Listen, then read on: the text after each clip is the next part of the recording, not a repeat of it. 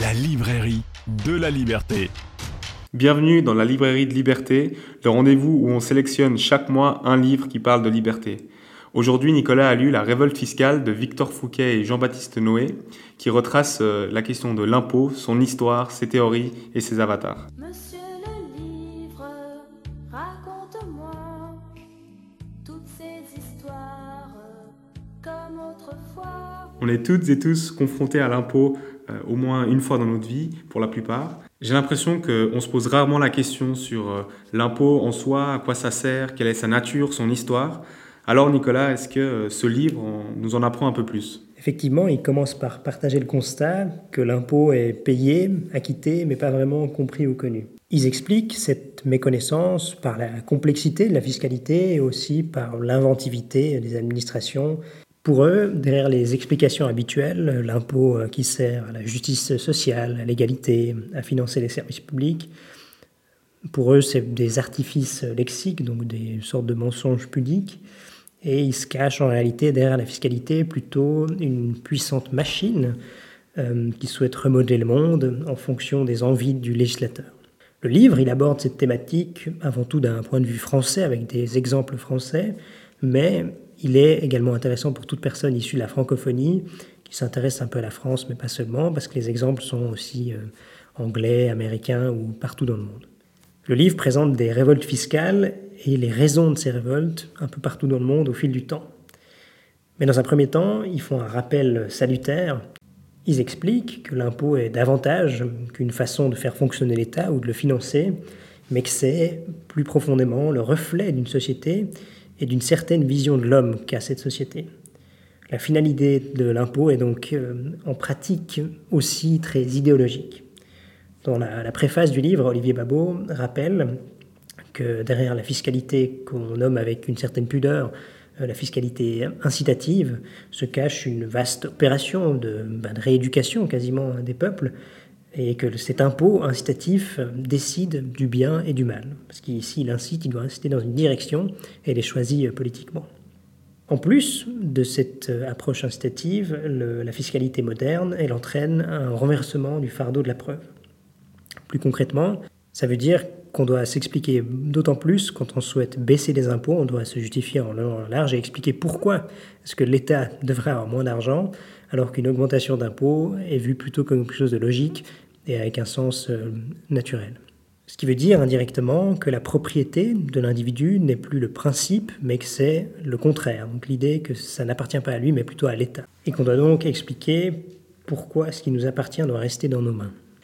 Aujourd'hui, face à la fiscalité moderne et sa grande complexité, les foules se soulèvent beaucoup moins. On a encore des exemples comme les euh, gilets jaunes en France, face à une taxe écologique, mais en général, la révolte face à l'impôt est devenue beaucoup plus individuelle. C'est de l'optimisation, euh, soit juridique ou même physique. Quand on prend la voie de l'exil vers des paradis fiscaux comme la Suisse, par exemple, on peut aussi toujours se poser la question s'il y a des paradis fiscaux, ça veut dire qu'on est dans un enfer fiscal? Est-ce que c'est juste de taper sur le paradis ou plutôt de se remettre en question quand on est dans un enfer fiscal? C'est une autre question. Ou encore la stratégie de simplement travailler au noir et donc d'échapper à la fiscalité euh, en refusant de payer euh, la fiscalité qu'on juge excessive. Donc, c'est-à-dire que les stratégies d'évitement de l'impôt sont devenues beaucoup plus individuelles, alors que dans le passé, elles étaient sans doute plus collectives. Cette moindre propension à la révolte s'explique dans certains pays, d'après les auteurs, par l'existence du prélèvement à la source, ce qui rend l'imposition beaucoup moins de l'or, parce qu'on ne la voit pas. Ce n'est pas de l'argent qui a fini dans notre poche et qui est ressorti, mais c'est de l'argent qui est pris à la source. Donc des pays comme la Suisse qui n'ont pas l'imposition à la source expliquent peut-être en partie le fait que l'imposition est moins élevée ici qu'ailleurs. Et qu'est-ce que ça implique du point de vue politique? Pour une personnalité politique, le calcul fiscal, si on peut l'appeler comme ça, il est souvent euh, cynique. En gros, il doit pouvoir euh, mobiliser les gens qui votent pour lui en les récompensant euh, fiscalement, donc en leur octroyant des privilèges, des subventions, et en même temps faire payer cette subvention par le reste de la population sans qu'elle se rende vraiment compte, parce que l'impôt serait donc diffus et le reste de la population ne se rend pas compte qu'il finance les privilèges de l'électorat de ce politicien. À ce sujet, les auteurs rappellent une citation assez connue qui est attribuée à Colbert, euh, l'idée qu'il faut plumer loi sans la faire crier. Donc c'est un peu l'idée de la fiscalité, de ramasser un maximum d'impôts pour sa propre partie de la population sans que l'autre s'en rende compte. On vient de citer Colbert, ça nous permet de rappeler ce que disent aussi les, les auteurs, c'est que l'histoire de la France, est très lié à la fiscalité. Et ils font une comparaison historique. Au XVIIIe siècle, la France a donné les lumières, la révolution culturelle et intellectuelle au monde. Et le grand héritage du coup du XXe siècle de la France, c'est la taxe sur la valeur ajoutée, qui a été faite par des hauts fonctionnaires et qui a ensuite été euh, exportée dans la plupart des pays euh, avancés. Intéressant. Et est-ce qu'ils citent des exemples de révolte fiscale? Bien sûr, ils en citent plusieurs, notamment des exemples français, mais le plus parlant et le plus intéressant, peut-être pour un podcast qui s'appelle Liberté, c'est l'exemple de la taxation sur le thé qui a euh, tourné en révolution totale. Pour financer euh, ces guerres, l'Angleterre a décidé de taxer le thé, et les colonies, mécontentes de cette décision, parce qu'elles en souffraient, ont refusé. Parce que leur principe, c'était qu'ils ne pouvaient pas être taxés s'ils n'étaient pas représentés au Parlement. Et donc, face à cela, ils se sont opposés à cette taxe et ils ont mis en place une contrebande, une manière de passer outre, donc un marché noir.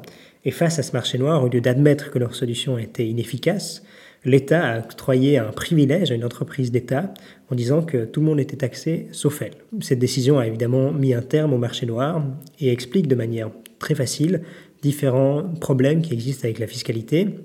Dans un premier temps, elle peut être vexatoire, elle peut mener un marché noir quand elle n'est pas efficace. Et surtout, c'est un exemple concret de capitalisme de connivence. C'est-à-dire qu'ils ont mobilisé leurs intérêts au Parlement en disant on a un problème, est-ce que vous pouvez le régler en nous donnant un privilège d'État? Finalement, cette solution n'a pas convaincu les colonies et ils n'étaient toujours pas contents du fait qu'une taxe sur le thé ait été introduite.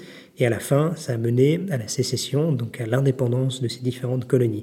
On part donc d'un exemple assez banal, concret, d'une taxation sur le thé pour financer les agissements de l'État, la population refuse, une révolte, et ça finit sur une libération des colonies. Et est-ce que les auteurs proposent une solution de taxation idéale? Bon, par principe, j'imagine que la taxation idéale, ça n'existe pas vraiment pour un libéral, mais ils ont une solution privilégiée sans doute, c'est la flat tax, donc un impôt proportionnel, c'est-à-dire qu'on paye le même pourcentage quel que soit son revenu, sa fortune, etc. Et cet impôt a l'avantage d'être équitable, il nous met tous, on est tous pareils face à l'impôt finalement, on paye 8%, qu'on soit millionnaire ou qu'on ait un revenu. Donc c'est-à-dire qu'on est équitablement, on participe euh, au financement des choses. Il n'est pas progressif, donc il ne désincite pas le travail, euh, il ne pose pas toutes les problèmes, toutes les problématiques de tyrannie de la majorité. Donc c'est-à-dire qu'il n'y a plus de lutte pour des surplus fiscaux si chacun participe au même pourcentage, parce qu'une augmentation des impôts impactera tout le monde de la même façon. Cette solution est défendue par exemple par euh, Friedrich Hayek, et elle est intéressante parce qu'elle permet à chacun de savoir à quoi s'attendre, de savoir plus ou moins ce qu'il va payer et de mettre un terme à tous ces jeux de politique politicienne et aussi très important d'un point de vue libéral, ça met chacun à égalité devant la loi. Ça met un terme à tous ces jeux d'optimisation fiscale, au fait que les gens qui ont plus d'argent ou plus de capital social peuvent avoir des fiscalistes qui leur évitent de payer une facture élevée, ce qui n'est pas du tout juste. Il faudrait un système le plus clair possible. Et ça mettrait aussi un terme à la complexité générale, sans doute voulue en partie, du système de fiscalité actuel qui donne un trop grand rôle et une sorte de supériorité intellectuelle à l'État parce qu'ils savent la complexité du système, ils la maîtrisent, tandis que le citoyen seul, dans sa révolte fiscale, ne peut que la contourner. Et donc est-ce qu'ils proposent une stratégie pour baisser les impôts? Il y a plusieurs exemples intéressants dans le livre. Le premier, c'est un recul historique. Ils expliquent qu'en France, à l'époque, euh, les libéraux se sont alliés de manière idéologique sans doute par leur antifiscalisme primaire, mais leur anti-étatisme, ils sont mis dans le camp des conservateurs qui s'opposaient à toute fiscalité. Et cette opposition de principe a permis l'émergence d'une imposition progressive qui au début était euh, tout à fait raisonnable. Raisonnable, évidemment, elle était fausse sur le plan intellectuel, mais elle était raisonnable dans le sens elle n'impactait pas encore gravement. Mais une fois implantée, elle n'a cessé de se développer. Alors que si à l'époque les libéraux s'étaient affranchis cette réponse idéologique, ils auraient pu dire on introduit un impôt proportionnel, où encore une fois, bah, chacun paye le même pourcentage, que vous gagnez 100 000 francs ou 1 million, vous payez 8% ou 10% ou 15% sur ce revenu en impôt. S'ils avaient introduit cet impôt proportionnel, les revenus de l'État auraient été assurés et on aurait pu s'éviter tous ces jeux de politique politicienne où une minorité s'octroie des avantages grâce aux impôts payés par la majorité. Et donc, ça veut peut-être dire que sur le long terme, faire une entorse à son idéologie permettrait une victoire, en tout cas sur le plan fiscal. Ensuite, un autre exemple peut-être plus parlant et plus moderne, c'est euh, celle d'une évolution culturelle ou même d'une révolution. On entend, on connaît le terme victoire à la Pyrrhus, donc c'est quand on gagne quelque chose mais qu'au final ça s'avère être une défaite. Et eux, ils amènent le contraire, qui serait une défaite à la Goldwater. Goldwater, c'est un candidat aux États-Unis qui a perdu dans la course à la présidentielle en 1964 face à Lyndon Johnson. Et, et, ce Goldwater était le premier candidat républicain à taper du poing sur la table et à expliquer que l'État était omniprésent, omnipotent, qu'il prenait trop d'argent, qu'il n'était pas efficace et qu'il fallait revenir sur ses périmètres. Évidemment, il a perdu en 1964, mais différents historiens et les politologues jugent que c'est avec cet argumentaire que la révolution culturelle qui a abouti dans les années 80 à la victoire de Reagan, qui est connue pour sa phrase L'État n'est pas la solution, mais c'est votre problème, ou de Margaret Thatcher, qui sont finalement arrivés au pouvoir. C'est-à-dire que la révolution culturelle démarrée en 1964, d'abord par une défaite, a permis à la fin, avec l'aide de différents intellectuels comme Hayek, Milton Friedman, Murray Rothbard ou Arthur Laffer, qui sont connus pour différentes théories que la plupart des libéraux connaissent déjà, ont permis à la fin de mener à une victoire politique, mais après avoir gagné le débat intellectuel c'est sans doute une piste intéressante, c'est qu'il faut d'abord gagner le combat des idées et ensuite la politique suivra. Alors en résumé, si tu devais retenir l'élément principal de ce livre? Ce que je retiens de ce livre, c'est l'importance de discuter de la nature de l'impôt et de ce qu'il dit d'une société. Et je trouve également intéressant et important de rappeler que l'impôt, comme le dit son nom, est imposé aux contribuables. Donc par principe, il n'est pas consenti. Et ça, il faut toujours le rappeler parce qu'en dehors des grandes phrases grandiloquentes, que l'impôt est là pour la justice sociale, etc., Thomas Sowell expliquait par exemple que la, volonté de faire de la justice sociale, c'était de la jalousie enrobée de rhétorique. Donc c'est un peu le, constat que, je partage. Et c'est important de le rappeler aussi d'expliquer quelle est la nature d'un impôt, pourquoi est-ce qu'un impôt proportionnel est moralement plus défendable qu'un impôt progressif. Et toute cette discussion, toute cette, toute cette contribution au débat d'idées est extrêmement importante parce qu'on ne pourra pas, à mon avis, réduire la taille de l'État ou revenir sur la fiscalité galopante si cette révolution culturelle et intellectuelle n'a pas lieu en amont. Donc sur ce plan-là, c'est très important. Et ce qui est intéressant également, c'est l'idée qu'aujourd'hui, la révolte fiscale est devenue individuelle et que toute, la complexité du système fait qu'on l'évite par l'optimisation, par des, par des fiscalistes qui nous aident ou par le marché noir, etc. Donc il n'y a plus de révolte collective, beaucoup moins. Et quand on comprend la fiscalité, on arrive aussi mieux à comprendre pourquoi elle s'étend, parce que finalement, un individu seul n'arrivera pas à vaincre la bête, si on peut dire ça comme ça. Et vu qu'ils sont dispersés, ils n'ont pas d'intérêt à se réunir. Très bien, et peut-être euh, un point que tu as moins aimé dans ce livre? C'est difficile de le reprocher, mais le livre est sans doute euh, un peu trop centré sur la France, malgré le fait que de nombreux exemples viennent de l'étranger. Mais on ne peut pas reprocher à des auteurs français de s'intéresser à la France. Mais en général, je dirais que le livre est intéressant et c'est une très bonne porte d'entrée pour en lire plus sur le sujet. On avait fait un épisode sur l'imposition. Et on avait conseillé bah, le livre de Peter Sloterdijk qui s'appelle Repenser l'impôt pour une éthique du don démocratique. Et puis sinon, bah, la, Bible, un peu de la thématique euh, qui s'appelle euh, La philosophie de l'impôt de Philippe Nemo. Donc ce livre est à mon avis une très bonne porte d'entrée avec des anecdotes tout à fait intéressantes, des, des citations, des auteurs à lire, etc.